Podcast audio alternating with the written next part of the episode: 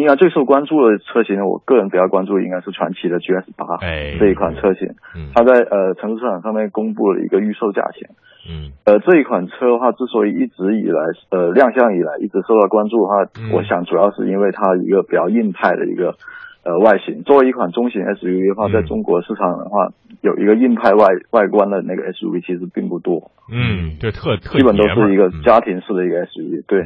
但是这款车它是一个一个七座的一个布局，也是非常符合现在的呃一个家庭的一个需要。嗯，然后还有还有配备了一个呃广汽传祺自己研制研发的一个呃四驱系统，以及它的一个自主研发的 二点零 T 的一个发动机。嗯，呃，它整个价格的话是十六万呃起步的一个价格的话，嗯、应该算是一个嗯，在呃国产车里面的话，国产 S U V 的话，基本上十五万是一个分水岭， 十六万到二十万这样一个价格区间的话，应该算是一个试水的一个呃，我觉个人觉得的话会比较冒险嘛，因为。嗯，在这个级别的话，嗯，几乎没有成功的车型，国产的 S U V。 嗯，对啊，这个是一个比较尴尬的事儿哈。我们在小型 S U V、 紧凑型 S U V 上做的还是不错的啊。我看到一个最新的数据呢，呃，哈弗 H 六 是月销量达到了四万辆啊，再一次荣登了销冠啊。但是在 H 六 的哥哥的哥哥的哥哥 H 九 呢，那是惨淡一片啊。今天我在路上看见一辆，哎呀，着着实看了半天，差点跟前头车追尾啊， 二八 自行车差点撞坏了。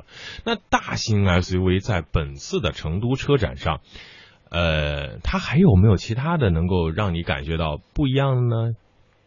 呃。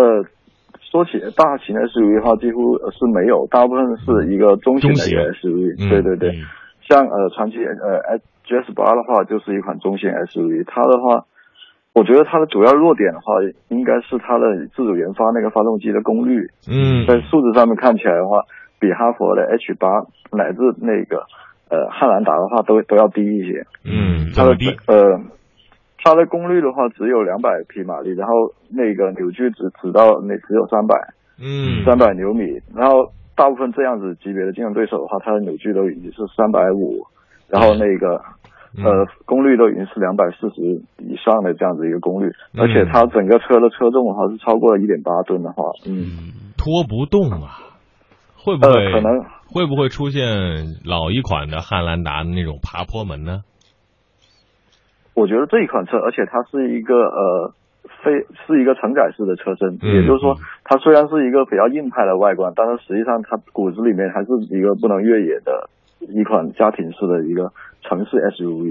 嗯，对，哎，这个你觉得这个刀这个刀补的好，嗯，这个刀补的好啊。那你觉得这个 G S 八 的这个竞争对手有哪些？他们都会遇到哪些的弱点？在对比 G S 八 的话，它呃，厂家这一块瞄准的竞争对手主要是七座的一个汉兰达跟锐界，嗯，福特锐界。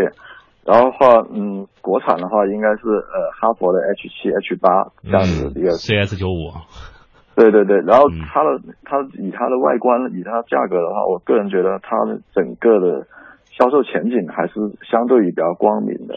嗯，所以嗯，毕竟像大为这样子的。哎，都其实很早就已经在关注。对对对对对，哎，志传是很懂我的，因为他一直默默的在关注我的这些这个想法哈。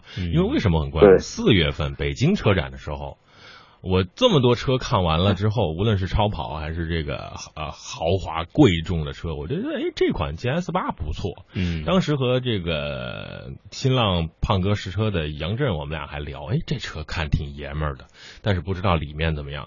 但现在在这个成都车展开始预售了。对，呃，应该说国人对于它的期待还是比较多的。呃，能不能跟大家来说一说它的这个能够适合国人的是哪些点？但是呢，开了一段时间之后，国人可能会觉得有一些小毛病的。呃，目前为止的话，还没有呃车可以试驾。然后它几个吸引人的点的话，一个是呃比较便宜的价格了，相对相对汉兰达来说，它是一个七座的 S U V， 然后外外形的话，应该是最呃最吸引人的点。嗯，然后呃。尺寸方面的话也是也是很不错的，一个呃轴距达到两米八的一个两米八的轴距、呃、中型 S U V。 对，那那、啊、你你在现场有没有试驾过它？特别是第三排，呃第三排的话一般对于中型 S U V 来说真的只能做应急用，哪怕在汉兰达上面，嗯，呃，做成年人做的话，时间太久会觉得很不舒服。实际上，呃，那个脚脚步的话，基本上是空间是刚刚好的，所以说特别憋屈。嗯、对我，所以说如果真的是想买七座的车，我个人还是建议买 M P V。哎，因为在 S U V 这个级别上面，七座的话，除非你是大型 S U V， 否则的话。基本上是是一个应急用的一个座位。嗯，对，其实这这个时候至少我想扩展一下，这个关于中型 S U V 和大型 S U V 的这个界别是在哪儿？怎么来区别？是尺寸吗？还是轴距呢？呃，轴距这一块，嗯，呃，大型 S U V 一般轴距是能达到将近两米九。两米九，你像比如说，对对对，比如说像凯迪拉克的那款美国的这个这个这个这个大型的 S U V。呃对，其实相对于轿车来说，就是呃，类似于 C 级车这样子一个呃级别，像嗯，中型 S U V 就是在呃 B 级车级别这样子去去改的改动的一款 S U V。嗯，对 C 级轿车的基础上，对对对。那现在那个广汽传祺 G S 八，它的轴距大概相当于呃广本雅阁这样子一个级别的轴距。广本雅阁，但是很很爷们儿，对对对，很爷们儿。对，你可以就大家可以想象一下，雅阁改成了七座。大概它是怎么样子？好，这样啊，对，这样一解释呢，大对对，这样一解释，大家就知道，大概后排也只能做一个应急用的。嗯嗯，那志远怎么看它的这个四驱系统呢？全地形的。它四驱系统是一个呃叫做 I S W 的一个智能四驱，呃，嗯、只能是一个城市方面的一个四驱系统，一个 A A T S 的一个呃全地形反馈系统，这一块的话只能。做是一个城市用途的一个 S U V， 嗯，城市用途，你刚才都说了，它是一个承载式的车身，对吧？嗯，它就是，对对，说实话，越野，你要说是走一些越野不是炮弹坑，估计根本就没太多戏啊，扛不住。大家不要有这样的、嗯、被它的这种强悍的外观所迷惑，而是说还是以家庭用为主。嗯、呃，那把这个视野我们再回返回来啊，现在是 C S 八，大家都很关注，但是。之前 H 九 出来的时候，大家也很关注啊。对 H 九 出来之后也很关注，但是主要是它的价格也比较高。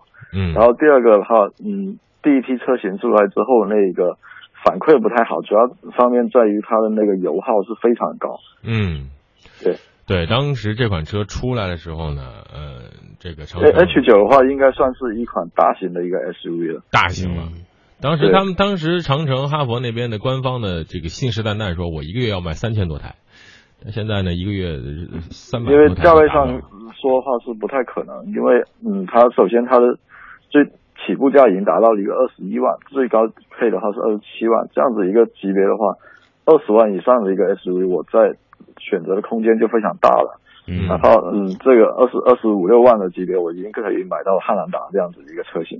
嗯。呃可能去冒险选择 H 九 的人，我了解过他一车主，第一个他是嗯非常喜欢长城，第二个他是比较爱国，用的车基本上都是一个呃自主品牌的车，嗯，但是的话买了之后还是有一点点后悔，因为真的这个车的那个嗯油耗方面的话还是还是相对要高一些，嗯，装配工艺上面还是有一些欠缺的。像国产品牌，我们之前说的观致啊，这个刚开始大家是万众期待，当时我跟大卫也是呵呵非常激动，非常激动啊。后来就是不吭不响，然后消失了，消失了啊。像上海那个也没消失，观致五的话还是我个人觉得还是一款很不错的车，嗯，只不过经销点很少，对，经销点很少。就比如说在长三角地区，可能就那一家店啊，这个、嗯、大家买。买车了之后都要到跑到上海去，这个这个维维修。呃，因为原本原来的话，观致的那个价格定的非常高，然后嗯，像广州也原本也有观致的四 S店，后来就倒掉了。嗯，因为它的价格的话，